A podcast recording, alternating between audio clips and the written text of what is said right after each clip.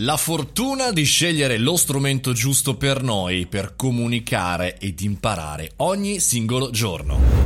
Buongiorno e bentornati al caffettino, buon lunedì, ricomincia la settimana, anche se in maniera un po' particolare per questo finto ponte dell'8 dicembre, ma noi siamo qui al caffettino, io sono Mario Moroni e sono pronto per parlarvi di un argomento che mi sta molto a cuore, ovvero la scelta dello strumento giusto. Non parlo di marketing, ma parlo di sfide personali, perché soprattutto in questo periodo, è ancora più evidente da quanto siamo attirati dalle scorciatoie, dal superare gli avversari in fila da destra e fottere i concorrenti. Sì, perché chiaramente in questo periodo abbiamo necessità di trovare lo strumento giusto e un po' eh, viviamo di scorciatoie ogni giorno e quindi, e quindi ci perdiamo la bellezza di fare le cose, lo spirito giusto, l'assaporare come se fosse un buon vino, veramente il gusto di fare. Oggi infatti volevo condividere con voi, visto che questo giorno particolare di questo 7 di dicembre, la bellezza di fare un qualche cosa eh, con costanza.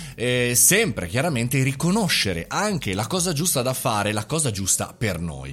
Come si riconosce quindi lo strumento giusto per te? Ti sfida. Il numero uno è ti sfida. È difficile ma impari, impari tanto e quando uno strumento ti sfida, ti senti sfidato, ti senti come su un campo di battaglia vincere un punto e poi l'altro, è lo strumento giusto perché è difficile ma impari un sacco.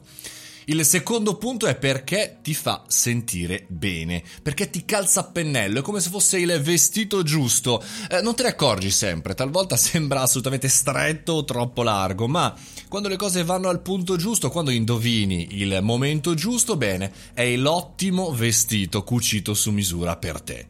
E il numero 3 è perché capisci che c'è ampio margine di miglioramento. Una delle cose più importanti, soprattutto del nostro mondo, è capire quando c'è la possibilità di migliorare e lo strumento giusto non è quello che tu sai fare alla grande senza pensarci due volte, ma è quello che capisci, insomma, che hai tanto e tanto da migliorare. Ogni giorno, ogni singolo giorno, la mia fortuna ricade nel podcast eh, perché lo posso fare, imparo, ascolto, leggo. Si adatta chiaramente al tempo che ho a disposizione, che non è tantissimo, ma ci dedico come sempre una bella mezz'oretta ogni giorno.